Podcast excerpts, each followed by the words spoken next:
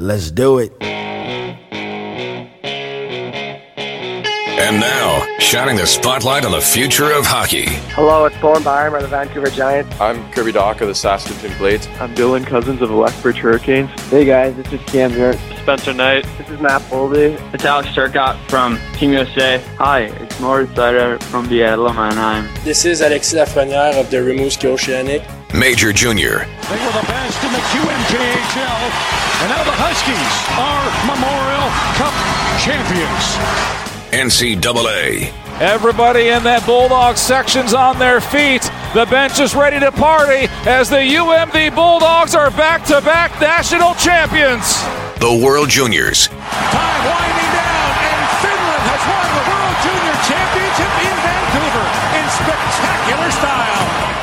The NHL Draft. With the first pick overall, the New Jersey Devils are proud to select from the U.S. program Jack Hughes. And more. Unbelievable. Wow. That's incredible. This is The Pipeline Show. All right.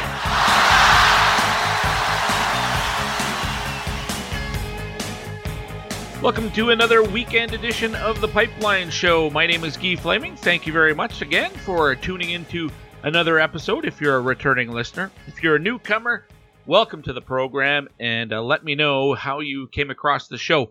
Uh, I, again, I've mentioned it before. For those of you who have been uh, longtime subscribers, wherever you get your uh, a copy of the Pipeline Show from, whether it's iTunes or Spotify or, or wherever, if you have the ability to leave a comment or a rating, uh, please take a second and do that. Uh, that's a big benefit to those who are maybe just uh, searching for a hockey show or a hockey prospect show and maybe I've never heard of the Pipeline Show before, even though it's been around for a long time now. But uh, there are always newcomers to the show, and your little uh, comment or rating might be the difference between them giving the show a try or not. So uh, please take a second and do that. I know a number of people have lately, uh, and I uh, greatly appreciate that. Also, wanted to uh, start off by saying a big thank you to everybody who signed up to be a patron. There's been a, a flurry of activity lately. Uh, unfortunately, I've lost some sponsors here in the last little bit, and I think that is the case for a lot of people and a lot of businesses right now in these uh, troubled times. Uh, so any little bit that uh, comes in via Patreon is a uh, is a big help. So I appreciate uh, those who have signed up. Two bucks a month is all it takes. goes right to your credit card and through PayPal. I never see any numbers or anything like that. And what you get in exchange for that two bucks is early access. All the interviews that you hear on the Pipeline Show are available for two, three, sometimes four days before the eventual show comes out most of the time the show comes out on Fridays. I'll do interviews with people and players uh, on uh, Monday, Tuesday, Wednesday. Put the show together basically on Thursday, and then do some final edits on a Friday before it's uh, uploaded and, and and available to the public. But about a half an hour, an hour after the interviews are done, say on a Tuesday, they're on the Patreon uh, page uh, and available to uh, to patrons who do cough up a couple of bucks a month patreon.com slash the pipeline show in case you haven't had a chance to check it out yet. As always, we start with the question of the day. It's brought to you by the Edmonton Oil Kings, who usually they run a commercial, but because nothing's happening, uh, we're going back to the uh, the question of the week uh, for the Edmonton Oil Kings. This week's question, I just put it up on Twitter only a matter of minutes ago, so I don't think there's probably a whole lot of response just yet. But uh, the question of the week doing the whole Mount Rushmore thing. Uh, give me your favorite CHL or NCAA team and the four players that you would put on uh, the Mount Rushmore for that particular uh, club. Uh, and uh, I also made the stipulation I don't care about NHL success or pro success afterwards, just the impact they had with that team, what they meant to that particular franchise. Uh, and I started off, I took the Edmonton Oil Kings, the team I'm closest to, having done you know a lot of uh, broadcasting for the team, and uh, being that it's right here in Edmonton. And the four players that I chose: uh, Mark Pysyk, the first uh, player ever taken uh, by the Oil Kings in their first draft, went on to be a captain, led them to a WHL championship. So hard not to have a, a Mount Rushmore for the Oil Kings without Mark Pysyk. I also mentioned Tristan Jarry, who, in my opinion, is the best goaltender the franchise has ever had was in net for them when they uh, won the Memorial Cup in 2014. So I think he deserved a spot. Of course, uh, Michael St. Croix, the all time uh, leading scorer in franchise history. And then I also included uh, Trey Fix-Wolansky, who, if he'd played another year, probably, well, I, I don't think there's any question, he would have overtaken St. Croix uh, for all-time score for the franchise, but put up massive numbers in a uh, short period of time comparatively. So uh, those are my four for the Oil Kings. Mark Pysyk, Tristan Jarry, Michael St. Croix, and Trey Fix-Wolansky. Let me know your team and the four names you would put on the Mount Rushmore uh, for that team. You can follow me on Twitter at TPS underscore Gee. Let's get to some uh, CHL news because there actually is CHL news. Oh my gosh, we get to finally talk about some actual things going on. Well, let's start with the uh, exceptional news of the week. The WHL has their first exceptional player uh, granted by Hockey Canada coming out of British Columbia from uh, North Vancouver. His name is Connor Bedard. He will be eligible for the upcoming WHL Bantam draft. And uh, right now, it's expected that uh, the Regina Pats will take him. They, they, uh, by the way, the Bantam draft, uh, the lottery was held recently as well. Prince George was the ball taken out of the hopper, uh, so they move up to number two. That keeps Regina in the number one spot. They had Swift Currents uh, pick, so it's expected they will take Connor Bedard. But who knows? it's not a guarantee. Sean Day was given exceptional status back in his 15-year-old year and uh, went fourth overall in the OHL priority selection that year. So wouldn't be the first time. Uh, but uh, from what I gather, and I don't follow the Bantams uh, until they're in the WHL, so I don't know the players. Uh, but it sounds like uh, that it's almost a lock that the Regina Pats will take him. So that's the first big news item. The second is the U.S. the first U.S. draft in the WHL's history. That two-round draft that broke the news about back in the well, I guess I don't remember when I started that. When I started to report that, I think it was Novemberish, first of November, something like that. Anyway, the draft was finally held on March 25th. It was a snake draft, uh, so Red Deer had the first pick. They also had the last pick in the uh, two rounds. Uh, they went with uh, Grayson Sawchyn, who is from Minneapolis, Minnesota. The Tri City took Sean Rios, and the Edmonton Oil Kings took Alex the Greek that's as far as I'm getting. Uh, I don't don't know how to pronounce it yet. Uh, one of the bigger players, though, uh, taken in the draft uh, for the Oil Kings, he was uh, he's listed at 6'1 and 175 pounds already from San Diego, and uh, put up some big numbers there as well. So we'll see when it all shakes out how many of these 44 players who were selected over the two rounds, how many of them eventually translate to WHL players. But I applaud the the Western Hockey League for taking that initiative to try to uh, get more talent to come north, especially from states like California and Texas and, and uh, Arizona, Minnesota, obviously, Alaska. Uh, at least one player from North Dakota was selected as well. Nevada, Oklahoma. So lots of uh, lots of areas where players are coming from nowadays, and the WHL has to find a way to attract them to come north. And uh, I think this is the first step in that. So uh, good on the WHL. We'll see how it works. Uh, moving east in the Ontario Hockey League, the annual coaches poll came out. 20 categories. I'm not going to re- go through all of them, but uh, here's some of the highlights. The most improved player in the Eastern Conference, Jack Quinn of the Ottawa 67. Uh, Tyson Foerster as well uh, gets a mention of the Barrie Colts. They were basically neck and neck in voting. In the Western Conference, it was a, a decisive victory for goaltender Nico Daws of the Guelph Storm as the most improved player. The smartest player in the East, it's Marco Rossi of the 67s, who uh, reportedly will not return to the OHL next year. Uh, he will be playing pro in Europe, if not playing pro in the NHL. So uh, something to remember when the NHL draft gets closer. Uh, Shane Wright uh, also uh, gets a mention as being in the smart player category. He finished second in the coaches poll in the Eastern Conference. In the West, it was Cole Perfetti from Saginaw, followed by Jamie Drysdale and Connor McMichael. Akil Thomas also mentioned in the East. Hardest worker Keenan Washkurak uh, from the Mississauga Steelheads. Nick Robertson included uh, in the eastern half of that uh, that category. In the West, it's Damian Giroux, just signed recently by the Minnesota Wild. Uh, Luke Boka from the Windsor Spitfires and Vlad Kolyachonok uh, of the Flint Firebirds. Best playmaker in the East is Marco Rossi. Best playmaker in the West, Cole Perfetti.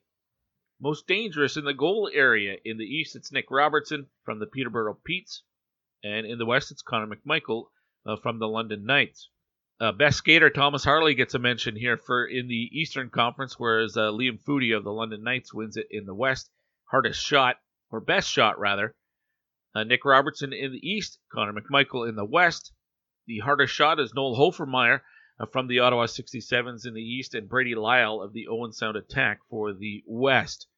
Looking for a face-off guy? Well, it's Zach Gallant of the Peterborough Petes in the East, and uh, in the West, it's Ty Dellandrea. Although it's a tie, Jason Wilms from the London Knights as well. So you can find that uh, complete rundown on the OHL's uh, website, right on the uh, the main page.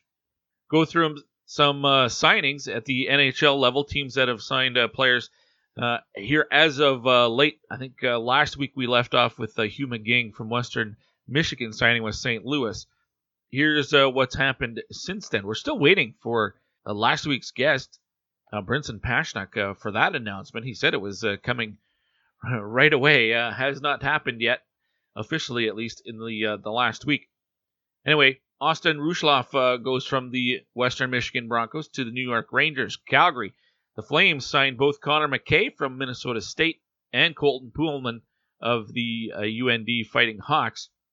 The Oilers signed uh, Raphael Lavoie of the Chicoutimi Saguenay. Damien Giroux, who I just mentioned, signed with Minnesota, as did Spokane Chiefs Adam Beckman, leading scorer in the WHL this year.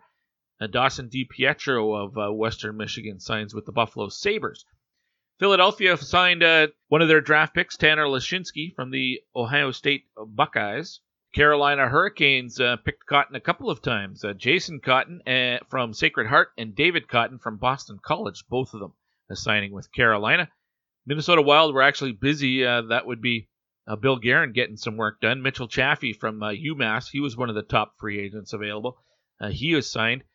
they also signed Hunter Jones, who they drafted, a goaltender with the Peterborough Petes. Mattias Samuelson uh, signs with the Buffalo Sabres. Max Gildon and Alex Rohauser uh, both signing with the Florida Panthers.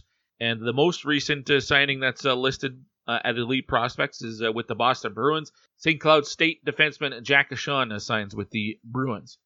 That's it for the news and notes. all my guests that you hear on the program, they come to us via the Troubled Monk hotline. And big news here with Troubled Monk as well. Home delivery now available, and uh, I'll read it straight off their website. You can go to troubledmonk.com for all the details. But how about this? Flatten the curve with advice from Alberta Health Services. We are temporarily limiting our taproom service, but we remain open for off sales only. During this time, we will be offering free home delivery for Red Deer, Edmonton, and Calgary. In support of the many who are in self isolation, we want to provide free delivery on weekdays with a minimum order of 50 bucks.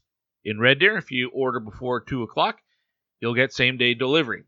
Their tap room is also open uh, for pickup if you uh, want to order it by 2 and then uh, go pick it up. In Edmonton or Calgary, if you order by 2, you'll still get same day delivery as well. All the prices that I'm going to mention here include deposits, recycling fees, and GST. So you can get a six pack of the Daycation Lager for 14 bucks. 14 bucks for a six pack delivered to you.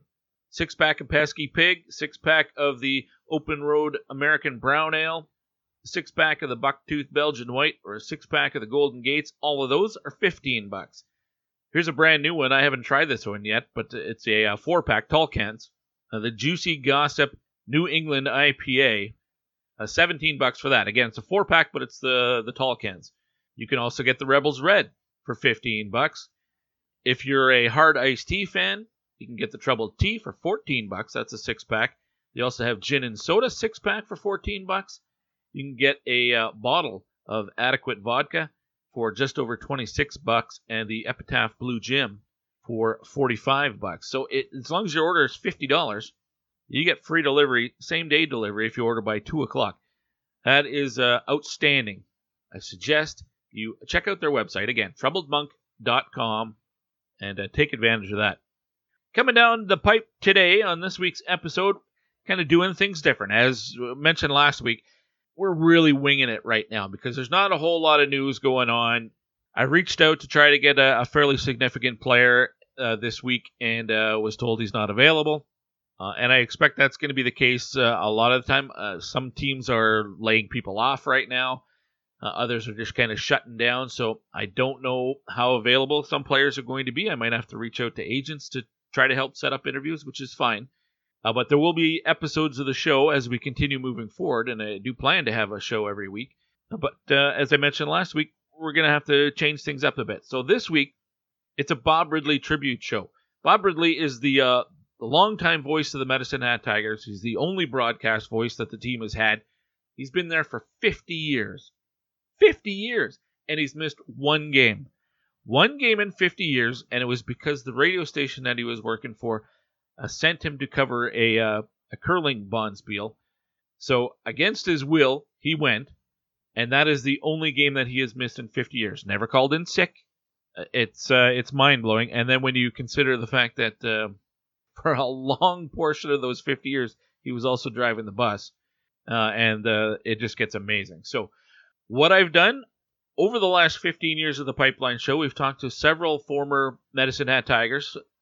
When you do that, eventually the topic of conversation comes around to Bob Ridley a lot of times. Um, so I've gone through the archives and I've plucked all the Bob Ridley content from those uh, various interviews. So in the uh, first segment, I'm going to share a bunch of those with you, and in the uh, last segment today, a brand new interview that I did this week with Bob Ridley as he was about to check off the box for game 4,000. He's stuck right now at 3,999 because the league shut down just as he was about to hit that uh, milestone. And there was a big celebration planned, a big event uh, that night uh, as the Tigers were hosting the Swift Current Broncos. That obviously didn't happen. So in lieu of that, hey, we'll uh, we'll celebrate Bob Ridley here on the Pipeline Show this week. How about that?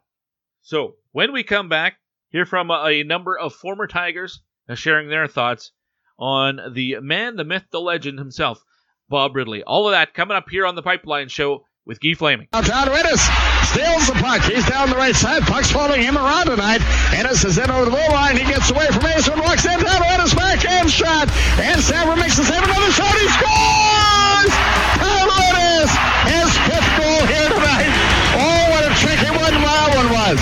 Hi, this is Tyler Ennis of the Medicine Hat Tigers, and you're listening to The Pipeline Show. Well, it's midnight, damn right, we're wound up too tight.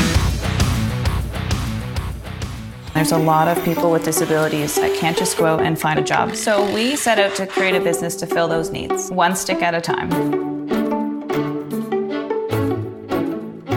Store Next Door Gift Shop is a Yarmouth based manufacturer and retail outlet store. So we make great ideas that any of our employees come up with, and we reuse and recycle as much as possible. Our most popular item is probably our hockey furniture. We take broken hockey sticks and turn them into different products. We go through a lot of hockey sticks, a lot, a whole lot. Considering that it's only been a year and we're shipping internationally, I think that that's been a huge success. Most people's reactions are, wow, you do this here. We don't accept can't here. Everyone here learns in different ways, but we want to give everybody every opportunity to find exactly what works for them. There's nothing better than when a customer buys something and then one of our employees say, I made that. They have meaningful lives and build things they can be proud of and get a paycheck for it. I'm Amy Acker and we change lives one job at a time. You're listening to The Pipeline Show with Guy Flaming. Uh, fights like an old lady. 3,999 games uh, as the voice of the Medicine Hat Tigers. Uh, that elusive 4,000 uh, game mark uh, would have been achieved the next game, obviously, that's math. Bob Ridley would have hit that 4,000 mark two days after the uh, official stoppage to the WHL season. So we have to wait now. Uh, we know that day will come, but we have to wait a little bit for Bob to reach that milestone. Dedicating this show to the legendary broadcaster uh, synonymous with the Western Hockey League. You're going to hear before we get to an interview uh, that I just did this week with Bob. Uh, I'm going to play a few clips of some uh, former Tigers, a lot of them uh, NHL guys who uh, we had on the Pipeline Show over the last 15 years. At some point, a number of these were with my good friend Dean Millard. you'll hear his voice a couple of times in here as well, I believe.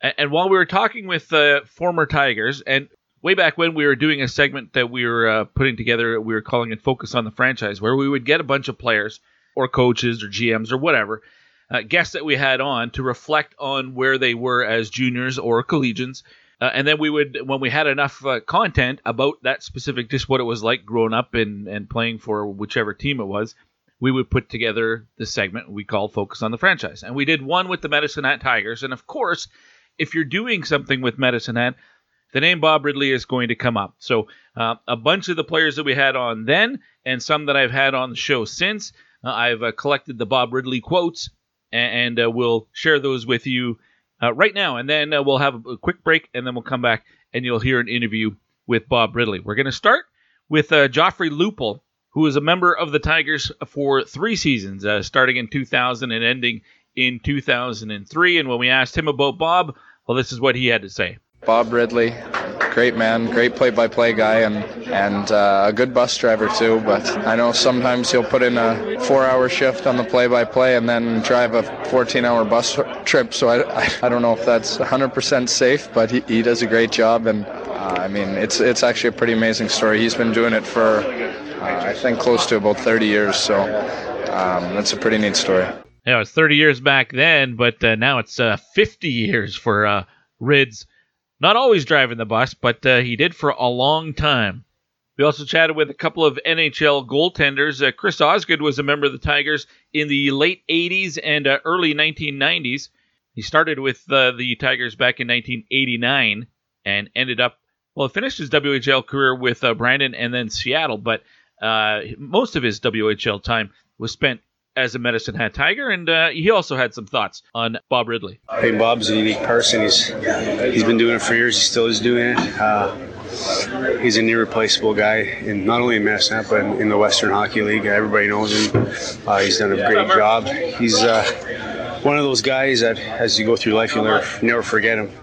And the other goaltender is a well-known broadcaster, Kelly Hrudey, who, uh, boy, he couldn't say enough uh, good things about uh, his time in Medicine Hat but also about Rids. Bob Ridley, you mentioned, uh, is a, a, favorite of mine. I talk to Bob actually often still, and uh, he's a real uh, legend around Medicine. In fact, if you were to talk to a lot of junior people around the country, they would uh, recognize Bob as being a brand almost. Uh, as you mentioned, he, he drives the bus, he does the radio broadcasts, and I don't know, I know they've hired another driver now just because uh, Bob's been doing it for a lot of years, but I could never uh, understand how he could do that so well and never any accidents. And, uh, you know, he had, for instance, when Billings uh, were in the league back in the late 70s, Bob would, I believe, would leave at six in the morning. We'd drive, we'd stop halfway there, we'd have a bite to eat, I think in Havre, Montana, and then we'd continue on.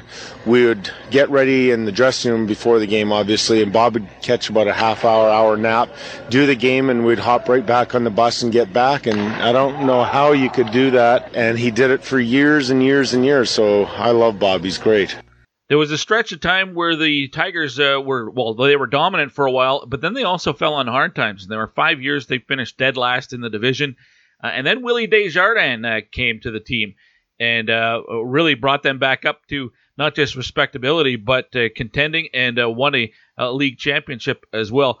Then Willie left, went to the NHL, coached for a while, and at the start of this season, he returned to Medicine Hat and uh, had him on at the start of the year to talk about coming back to the team and how everything had been, uh, how everything had changed. And uh, here's how I led up to the question: New building, so that's different, obviously, but uh, Bob Ridley's still there, so the more things change, the more they stay the same. yeah, it's great to have Rids around. He's seen so many things with hockey and and with his team in particular. Um, you know, it's great. It's great to see him again. He's looking good. Uh, it was good. We he uh, drove the bus, called the game in Regina the other night, drove home. So it was just like old times. Just a couple of weeks ago, I spoke with uh, former Tiger Mark Rassell, who uh, is now at the University of New Brunswick, and uh, this is this conversation uh, I had with him was only two three weeks ago, right before the stoppage of, of the U Sports playoffs, as UNB was headed to Halifax uh, to uh, contend for the national championship, and Mark Rassell is on that squad. And eventually, the conversation steered towards uh, Rids, and uh, this is what Mark had to say. Uh, he is uh, well, his name, Bob Ridley. He is synonymous with Tigers hockey. I, I can't even begin to imagine. You know, it's 50 years now, 4,000 games on Saturday of of calling the game. He's driving the bus for most of them to and from, and I guess in the early years he was driving the bus back from whatever road trip they were on, and then having a coffee and going right to the 6 a.m. morning shift at the local uh, radio station. Amazing. So I don't know how he did it. It's incredible. But the I think the best part about that is the one game that he missed is his radio station thought he'd be better off to call a curling match. Mm-hmm. So I think their radio station's probably kicking kicking themselves knowing what what could have been. But the fact he's only missed one over all these years is absolutely incredible. And you know, I hope it's a special night on Saturday night for for Rich. You know, he was uh he was always like not not, a, not necessarily a mentor, but just like a huge figure in Medicine Hat. Who was super nice to the young guys coming in, and he was a part of explaining what Medicine Hat Tiger culture was, which is kind of odd for a radio guy to do, and usually that'd be a job for you know coaches and older players. But he was there, and because he's been there from the start, he just knows so much. So he would help in the process of of explaining to the young guys what it meant to be a Tiger. He's told me in the past that you know on on the longer trips while he was driving, players would have to come and and you know sit up at the front and, and just talk to him to make sure you know he like he didn't start dozing off or something. Because boy, I mean the trips in the dub are crazy as it is, but to drive there, call a game, and then drive back. You could understand if a guy was drowsy after that. So, I mean, how many of the guys would you be one of the guys that uh, take a shift and, and go go up front and talk to Rids? Yeah, I would. Uh, I'd go up and talk to him every once in a while when he was driving. Uh, but there's definitely some instances of, you know, when you're sleeping on the bus and you get the rumple strips on the side of the road. We used to call them the Ridley strips because that's how we knew he was staying between the lines. He, sometimes if it was stormy, he'd just ride them because he's like, well, I know if I'm on him, I'm on the road. So, so he was funny like that.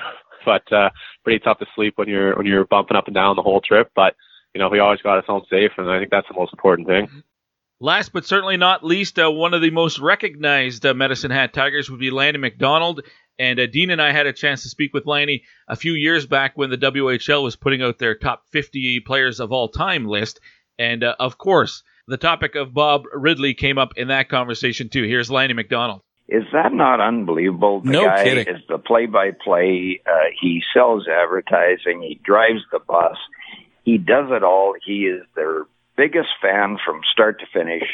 Uh, the guy deserves a medal. He should be honored by the Western Hockey League, uh, and hopefully, uh, they have done that not only properly, but especially uh, in Medicine Hat as well.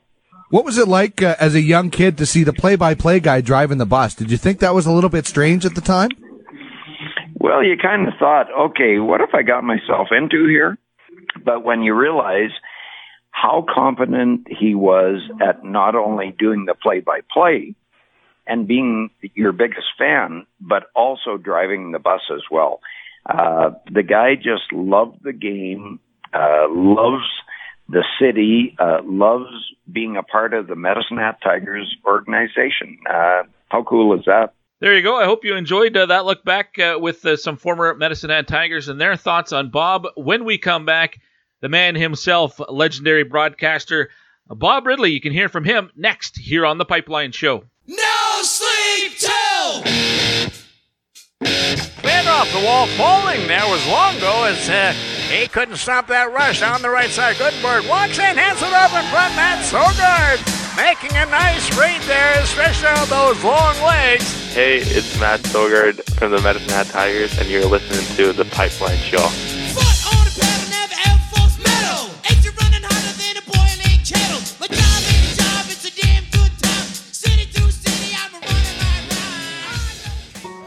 Nothing compares to the smile on a child's face after their wish has been granted. The Rainbow Society of Alberta is dedicated to granting wishes throughout the province to children who have been diagnosed with a life threatening or severe chronic medical illness. And you can help too. View the wishes, refer a child, and donate at rainbowsociety.ab.ca or get involved as a volunteer. Having a wish come true fills a child's heart with hope and happiness. Visit rainbowsociety.ab.ca today. You're listening to The Pipeline Show with Guy Flaming. Hello there.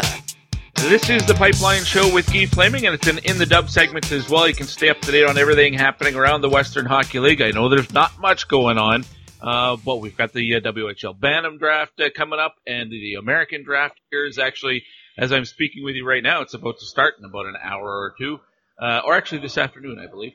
Uh, but there are some things uh, happening, uh, and Dub Network is a great way to uh, stay up to date on all of that. My guest today uh, comes from the Western Hockey League. In fact, his name is probably synonymous for a lot of people with the Western Hockey League. He's been broadcasting with the Medicine Hat Tigers for, well, since their existence. Uh, Bob Ridley, welcome back to the Pipeline Show, Bob.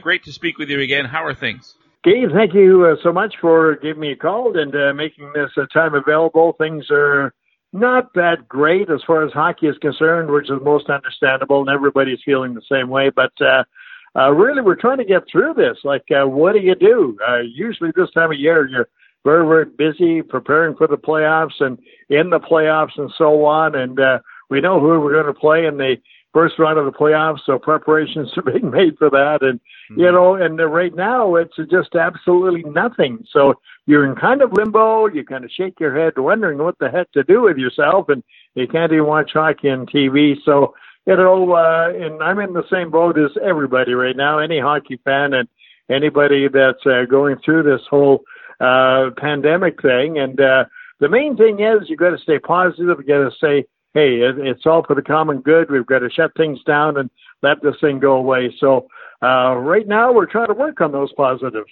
Now, I live uh, out in the country, so to stay isolated is, is fairly easy. There's not a lot of people uh, right around uh, my house. How about for you? Are you right in Medicine Hat? What's uh, what's life like in uh, in the gas city at the moment? Yeah, we're right in the right in the middle of town actually, and uh, actually people are moving around, they're doing their thing, and you know, shopping and so on and maintaining the proper distances and all that kind of stuff. Most people are looking after the rules and obeying the rules very, very well. So that's a good thing. And, uh, you know, we don't have a lot of, uh, uh, situations whereby people have contacted, uh, this, uh, uh, virus right now, but, uh, you know, that could change. But right now, things in Medicine are pretty good, but very, very quiet. Well, we're going to talk hockey, but uh, before I move on, I, I asked my mom if she's ever kind of experienced anything like this, and, and obviously no, most of us haven't. Um, but said, you know, when there was a polio outbreak in this, what was that, the 60s or something like that? Was there, was it any similarity at all uh, from what, uh, what you remember from back then? Yeah, that was, uh, I was pretty young back in the 50s and, 50s, uh, I was, yeah, pretty young at that time. And, and there was, uh, people were very concerned about it. I know, like uh, being raised uh, on the farm and in our community. Nobody contacted it in the community where I'm from in that Drumheller area, but there was some people that uh, contacted it, especially hit the uh, young kids uh, really hard. You know, the the youngsters, uh, mm-hmm. and and uh, consequently, uh, there were some similarities, but not nearly as bad as this because, you know, back then uh, they had no idea how to combat it and everything else, and they did come up with a vaccine, of course, and uh, uh, that kind of uh, halted things a little bit. But uh, no, you're absolutely right. Uh, we were totally unaware of what to do to get rid of that bug, and uh, it was similar, but not nearly as uh, severe as what this one is. No, I guess I mean with technology, uh, I mean, the world is a lot smaller than it used to be because of technology, and we can uh, you know talk to our loved ones on the other side of the country. We can see them on our phones and and, all of that. So maybe maybe it's a little bit easier these days, but uh, none. Uh, not any less uh, scary, uh, I think is safe to say. But let's talk a little bit of hockey, and, and we started off with the stoppage and where things are or were uh, as uh, the season came to a close, and uh, it was another strong year again for the Medicine Hat Tigers, and uh, it was looking very likely like a, a first round matchup with the arch rival Lethbridge Hurricanes. Uh, a real shame the way it's come to an end here, but um, how would you describe the season up until it ended for the Tigers? It was an outstanding year for this uh, Tiger team, actually, uh, with uh, 41 wins on the year and a real battle, uh, you know, with uh, the Lethbridge Hurricanes for, uh, you know, what was happening in the division with second and third place, kind of a seesaw battle throughout the course of the year. And the games against the Lethbridge Hurricanes during the regular season were just uh, fantastic, uh, lots of competition, and everybody was really getting excited about the first round of the playoffs against Lethbridge, and and uh, then all of a sudden it came to a grinding halt, which is uh, most disappointing. But uh, for the Tigers, getting Willie Desjardins back as the general manager head coach, that was just uh, a dynamite, and the fans were getting excited again, and uh, all was real good. We're very positive here in the southeast quarter of Alberta, but um, unfortunately, we got to hit the deck running again next year if indeed we have hockey next year and uh, try to get that momentum back again. with Willie coming back this year, did it seem like a, a comfortable fit? I mean, obviously the team had success, but you, I, I always wonder if uh, a coach coming back to the junior leagues from the NHL is almost like uh, you're going back to high school again. And you know, would you still have that same sort of excitement about it? It seemed uh, from the outside looking in that it seemed like a good fit, uh, but you were close to it. A real good fit, and I'll tell you why, Guy. He's uh, you know a very close uh, member of our community. Always has been, even when he uh, stepped into the NHL for those few years. Uh, he, uh, you know, he started at a hockey academy here in Medicine Hat and surrounding area. Mm-hmm. Also, uh, Willie uh, Burbig, uh, he owns the golf course down there in the Cypress Hills, which is only about 50 minutes away. And he was just such a big part of the community, always willing to speak at functions and so on. And uh, we missed him while he was gone, but he just moved right back in here as if he never left. And uh, uh, people think the world of Willie Desjardins and what he brings not only to the community, but to the hockey community as well. I didn't know he owned the golf course at Cypress Hills.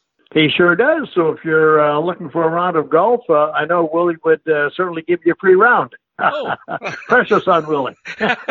I'll let him know that you said that. Uh, that's great. Do that.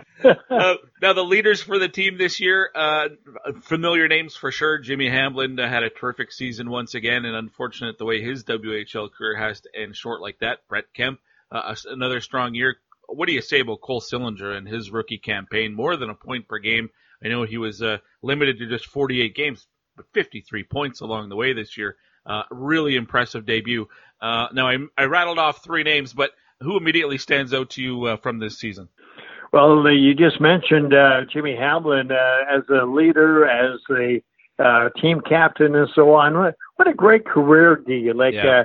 started off as a scrawny kid out of Edmonton, and you know, just kept improving year after year and five years uh, with the Medicine Tigers. He was just fantastic in his final year. And as an overage, that's how you're supposed to be, be a big leader, uh, pick, uh, pick up uh, big points. And uh, he did that and uh, did even more, not only leader in the uh, uh, locker room, but also on the ice. And uh, Jim Hamblin will go down in the uh, Tiger archives and history as just one of the greatest Tigers ever. And uh, we really enjoyed watching him develop over the years. He's just fantastic, and um, uh, it just like you said, uh, it's so unfortunate that uh, his career ended the way it is as far as junior hockey is concerned.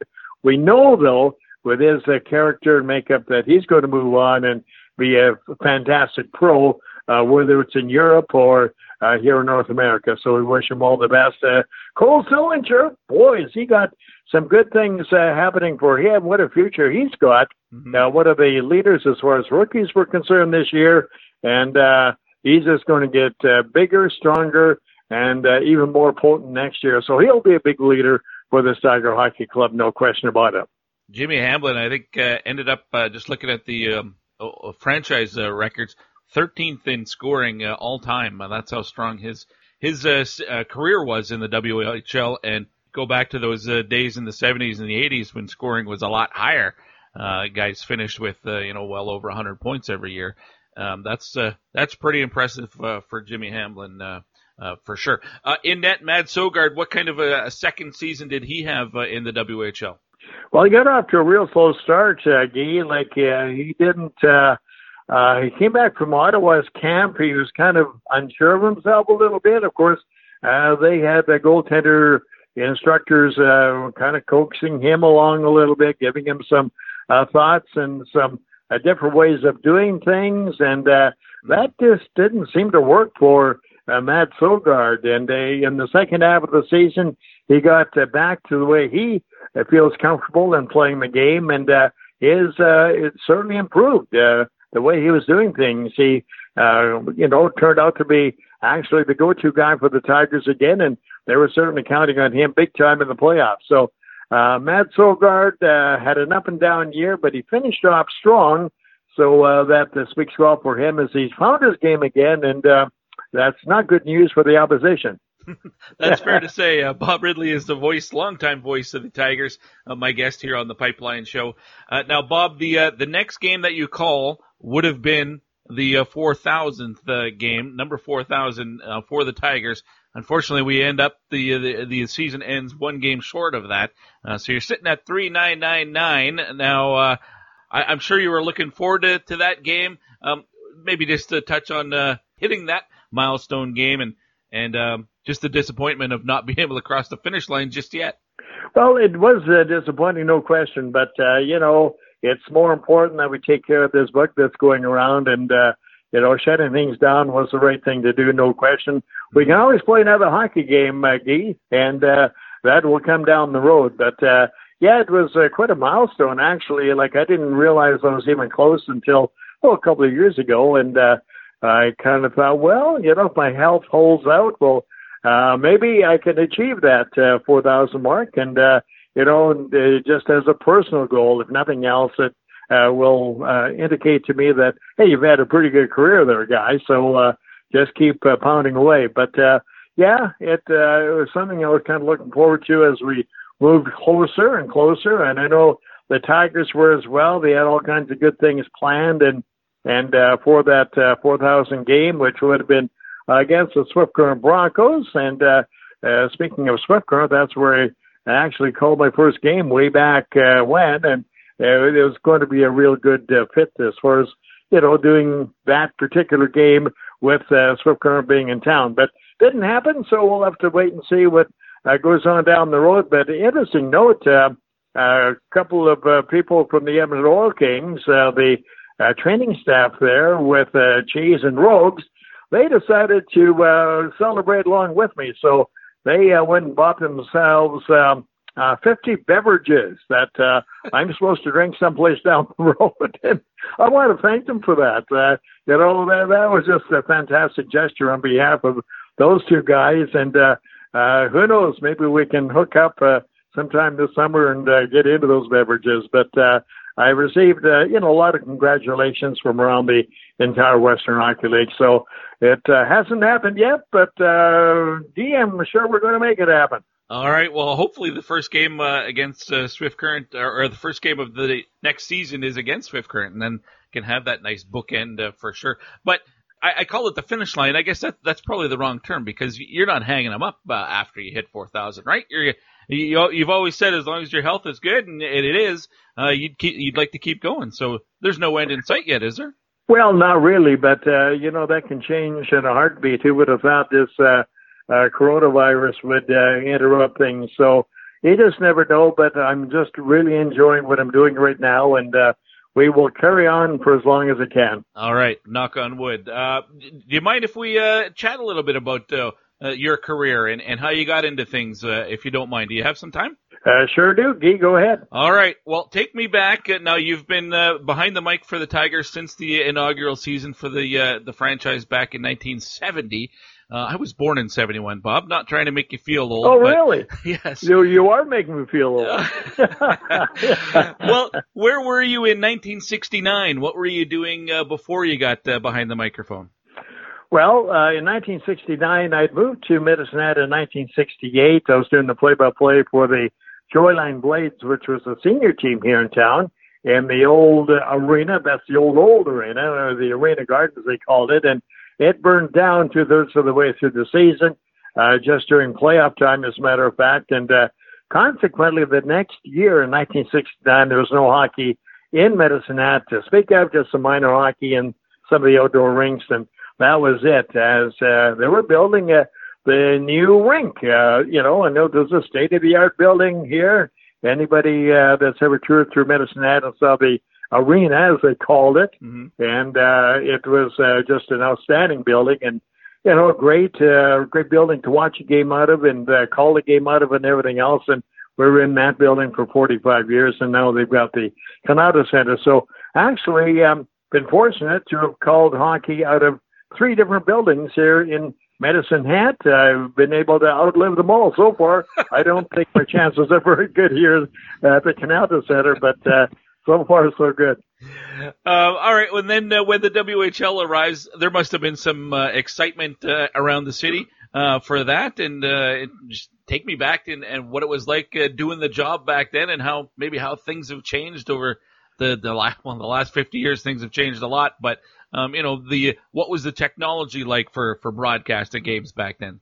Well, it's pretty simple, and uh, as you could well imagine, there was no computers or anything like that, so a lot of hit and miss type stuff, and uh, uh, consequently, you weren't sure if you're going to get on the air or not. But for the most part, it worked out uh, pretty well. But uh, as far as the fans were concerned, uh, they used to come to the uh, uh, old arena dressed in their finery. The guys had their tuxes on, and the uh, women had their uh, nice uh, uh, going out uh, dining dresses and everything else. And that was back in 1970, and uh, people were packing the building, and hockey was just uh, such a big thing uh, for the first number of years here in Medicine Hat. And of course, in early in the Tigers' career, they went to the Memorial Cup in 1973. That was held in Montreal. That was a special time. We had about seven or eight hundred people follow us down there to the Memorial Cup, and uh, the series was played at the old Montreal Forum, which was a wow. fantastic old building, and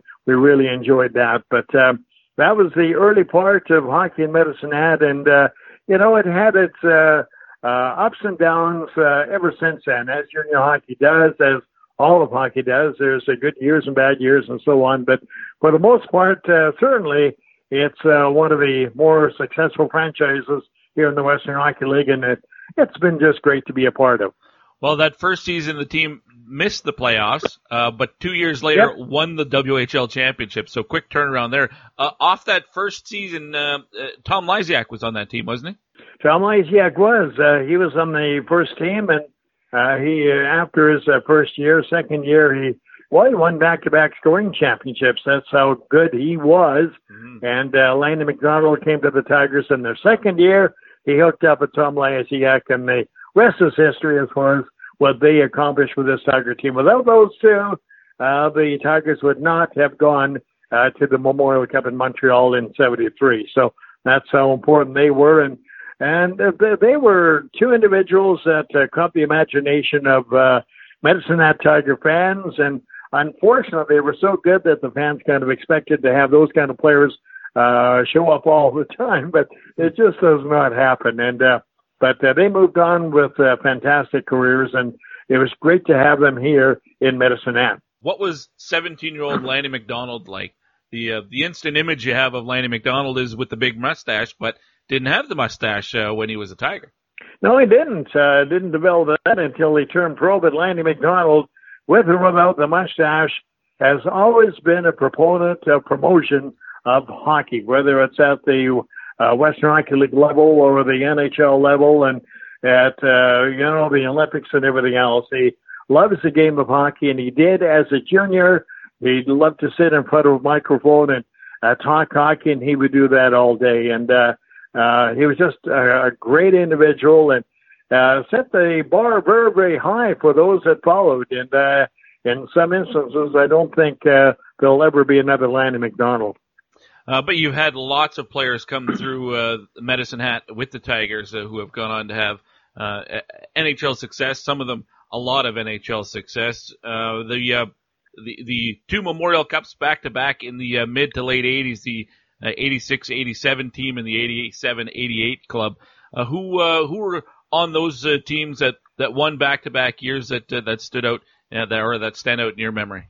Uh, there's uh, so many of them, and as you know, to uh, win back-to-back Memorial Cups like that, you got to have a, a very good team, a good balance with uh, stars and grunt players and goaltending and everything else. Mark Fitzpatrick, of course, uh, won uh, a goaltender of the tournament uh, both years there uh, for the Medicine Tigers. We had Trevor Linden, Mark Pederson, Robbie DiMaio, uh, Dean Chynoweth, and uh, Wayne McBean, and Scott McCrady, and the list goes on and on. It was I don't know. It was just a, a well balanced team, a team that uh, came together as a unit at the right time.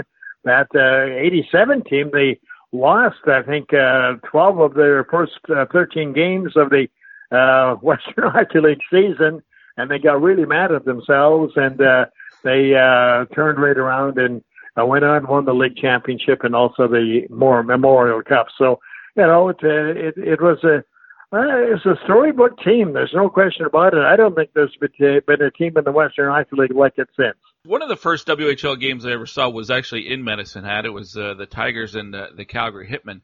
But back then, how many teams were in Southern Alberta, and what were the uh, the travel distances like uh, on the road? Well, as uh, far as teams were concerned, in '87 we had uh, Lethbridge, of course, uh, Calgary, and ourselves in Southern Alberta, and that was pretty much it, uh, Gee. So uh, you know, pretty much uh, the same then as it is now.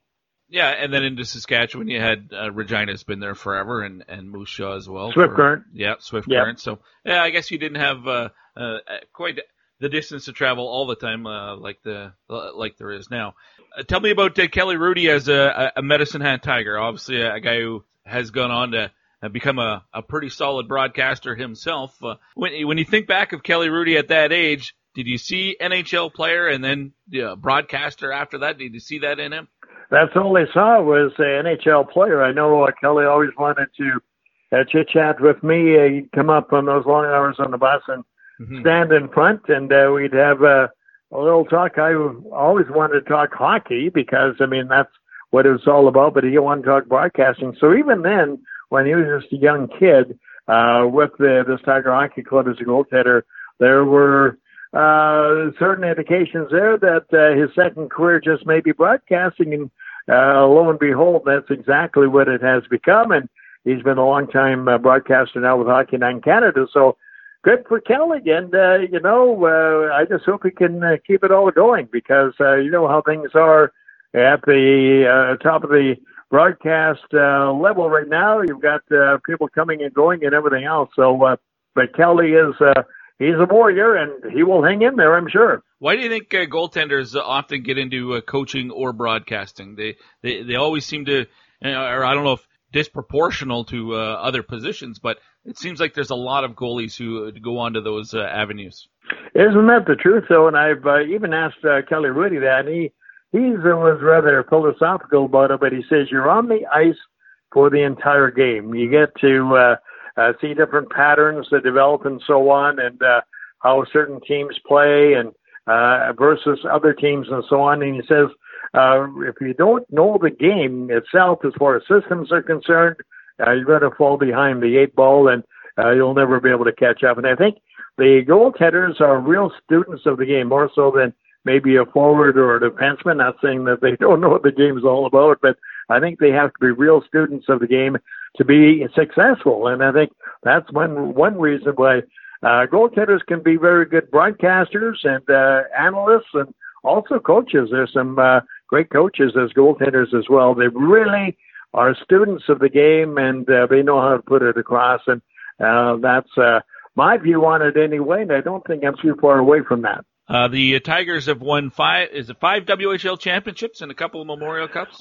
Five it is. You got it. Now it hasn't always been successful. There was a string of five uh, dead last finishes in uh, the late '90s uh, to early 2000s as well. What was that time like uh, around the franchise? I'll tell you one thing: uh, things were ugly here in Medicine Hat. People were very unhappy that there's no playoffs there for those five years, and you know, uh, you know, all the fans were unhappy, and I'd be accosted on the street and wondering what the heck's going on and why can't we uh, get into the winning column here? And uh, as a result, some fans bailed out. They just said, "Hey, enough's enough. If uh, things aren't going to happen whereby we get some playoff hockey, we'll we'll start doing other things." And uh, we lost a lot of fans as a result of that. And uh, consequently, uh, when Willie came in, he got us back into the playoffs again. Fans started to get excited again, and uh, the support uh, was right there, and uh, it all became uh, good again uh, under the capable uh, watch of uh, Willie Desjardins. So, you know, it's uh, fans are fickle. There's no doubt. Uh, you've seen it all over the league, and uh, you, you've got to be winners, or they're just going to bail right out on you. And we certainly had that in Medicine. It's not a lot of fun, Gee. Uh, no, that's for sure. Now, I have to ask you about the the uh, the bus and some some of the stories you probably have from the bus. And and I, I, you've been on the show and you've you've talked about it before, but maybe for somebody that's hearing this interview and uh, and, and is getting to know you for the first time, the fact that you were calling games is one thing for 50 years and have only missed one game and not of not due to illness or anything like that. But add to that that uh, you were driving the bus for a lot of that time as well. To me, that's it's amazing because I I'll go down to Red Deer and watch a game, and you know I'll I'll uh, carpool with uh, with Corey Graham or, or Andrew Peart, and I fall asleep on the way home. You, you, don't, you don't have that luxury, and that's only two hours away. Uh, what? How did that come about? Where suddenly you're you're doing both. You're calling the games, you're driving to the game, and you're driving uh, back after as well. That's uh, it's mind blowing to me. Well, what happened, uh, Guy, is that the Tigers, uh, much like other teams back in that era, in the early 70s, uh, uh, bought their own bus. They thought they could uh, uh, do things a little bit cheaper rather than uh, yeah, go the other way, paying insurance and all that kind of stuff. And and uh, so the Tigers bought their own bus. It was an old broken down Greyhound. It already had uh, two million five hundred thousand miles on it, not clicks but miles, and it was just uh, it was worn out. But uh, they bought it, and uh, but uh, they put the cart before the horse. They bought the bus, but didn't have a driver. So as a result, they did hire themselves a driver, and uh, things were good. And he made uh, one half a trip, and uh, uh, the Tigers coach, uh, you know, Jack Shupe at the time says, "Well, Bob, you're from a farm. I'm sure that you can uh, drive this thing if needed." I said, "Well, I'll certainly help out." And consequently, the regular driver, he um, uh, kind of bailed out on us halfway through that first trip, and uh, I took over and and uh, the rest is history. I, you know, uh, uh, drove the uh, bus on a full-time basis after that for 45 years. So it was just one thing that kind of fit for me. I've always enjoyed driving, and of course, I had to go anyway to do the play-by-play. So uh, it uh, turned out pretty good. Uh, later years, though, they've uh, you know developed laws regarding uh, hours of operation uh, in driving a bus and and so on, and uh, it became more cumbersome with doing the play-by-play. There's more going on with that as well, more technology and so on, and more prep work and doing uh, play-by-play action in the Western Hockey League. So consequently, I had to back away here in the last few years. But uh, that's how it all happened. It was I just happened to be in the right uh, right place at the wrong time, and hence I became a bus driver. Oh, that's funny. But uh, you mentioned that uh, Kelly Hrudey and other players would come up uh, to the front and uh, and just chat with you, make sure that uh, you're not uh, starting to doze off or anything like that. Any were there some guys uh, over the, the the number of years that uh, seemed like they were regulars uh, up to the front of the bus to chat with you? Well, outside of Kelly Hrudey, yeah, uh, we had Steve DeJour. He was another uh, big star for the Tigers back in the back in the seventies and so on. Ron Oreschenkopf. They used to a lot of a lot of people can't sleep on the bus, and uh, they get bored and they come up and chit chat for maybe half, three quarters of an hour, and so on. So uh, I was never without uh, company, you might say, and it, it was really good. Uh, that way, you really get to know the players very well, and uh, some of them, as a result of that, became uh, very, very good friends as we uh, move forward and uh, still in touch with them as well. Well, you really get to know guys, that's for sure. Uh, I had Mark Rassell on the show about uh, two weeks ago. I don't know if you heard any of that interview, but we chatted a bit about you, and he he uh, mentioned uh, that uh, guys would go up to the front of the bus and chat as well because. Uh, Every once in a while, they'd hear the rumble strips, and they called them the Ridley strips.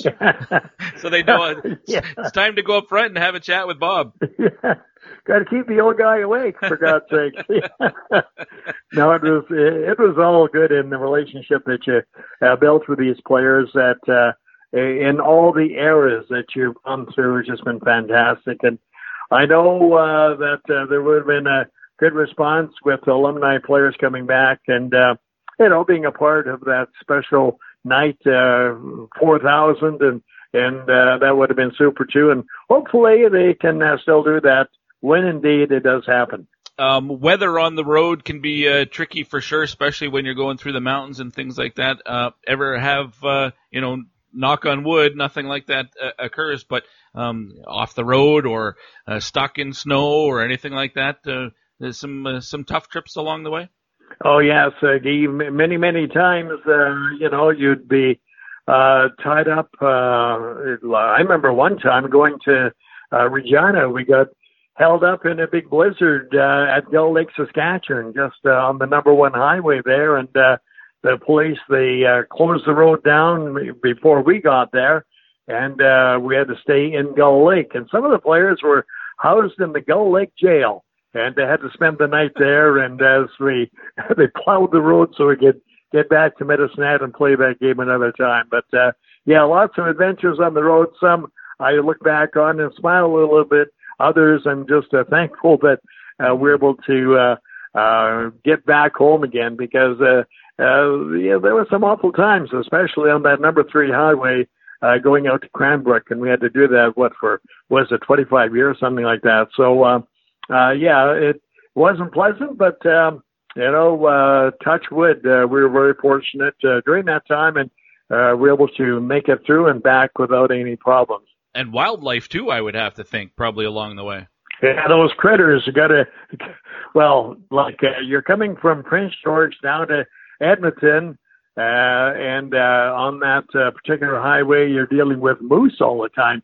They use the highway as their own highway, so consequently, they're, they're uh, licking salt off the road and everything else. And you come around a corner, there you're faced with a goofy moose. And I had one even uh, try to uh, chase me down on the road. He was racing with me, uh, going down the road, and you know uh, that was a little bit scary because I didn't know if he was going to turn into me and and uh, charge the bus. I know that happened to the Prince George Cougars once, where a moose charged the bus and uh, uh, put a big dent in the front of the bus, and you know the, those things uh, they're so unpredictable, and deer can be as well. So yeah, critters were another uh, problem that you had to deal with driving as well, and uh, uh, those uh, drivers here in the Western Hockey still have to do that. So that's always a problem. Now, Bob, when you got into broadcasting, what was your goal? What I mean, at that time, was it I want to be in the NHL and and be like those guys, or did you have a, a an end game sort of with your broadcasting career? Not really, Guy. Actually, I got in doing the play-by-play just by accident. Uh, I was a disc jockey in Swift Current at the time, and the uh, sports guy he decided to leave. He went to Winnipeg, and uh, they're looking around. And I just happened to be uh, the guy around that enjoyed sports. I played hockey and baseball and so on uh, growing up. So uh, they asked me if I would want to slide in and uh, become the sports director. I said, sure, why not? So uh, that's how it got going in sports. And uh, my first game, of course, uh, was an intermediate game, the Old Swift Current Indians, and uh, they were playing, and I believe it was against the Wilkie Outlaws. And uh, there you mm. go. It was intermediate hockey, and the old uh, uh, Citizens Rink in Swift Current is no longer there, of course, and that's uh, how we got started. But uh, I originally started off as um, as a disc jockey, and I kind of enjoyed that a little bit too. But uh, uh, hockey's certainly been my thing ever since. Well, this might be a tough question. Might be like asking uh, Mick Jagger what his favorite uh, Rolling Stones song is or something. But uh, uh, along the way, are what were some of the, the, the highlight games for you? Where you, uh, I don't know if it was the way you called the game or what was happening on the ice, but you know when if uh, if you were to uh, make a top ten list, so to speak. Um, what what would be near the top uh, moments uh, as a broadcaster for the Tigers?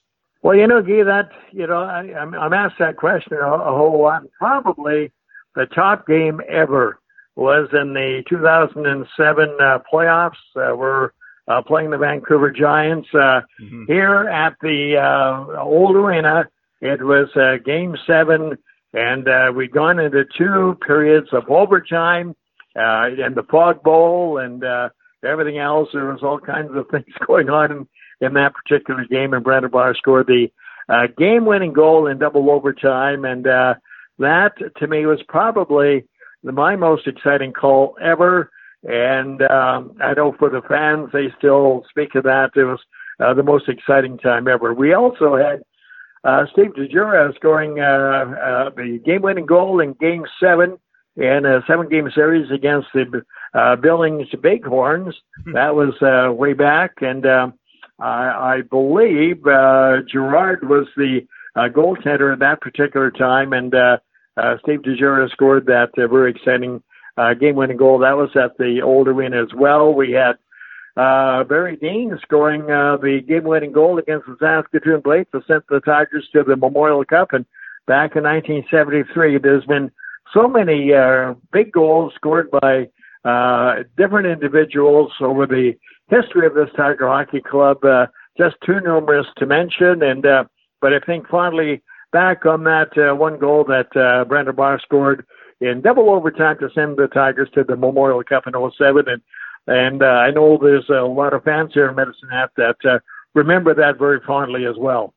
Lastly, Bob, last question for you, and I really appreciate uh, your time today. Uh, if if a young broadcaster came to you and asked you for some tips, uh, do you have any uh, uh, advice for a, a young broadcaster just getting in and what they should do? What makes a a, good broadcaster?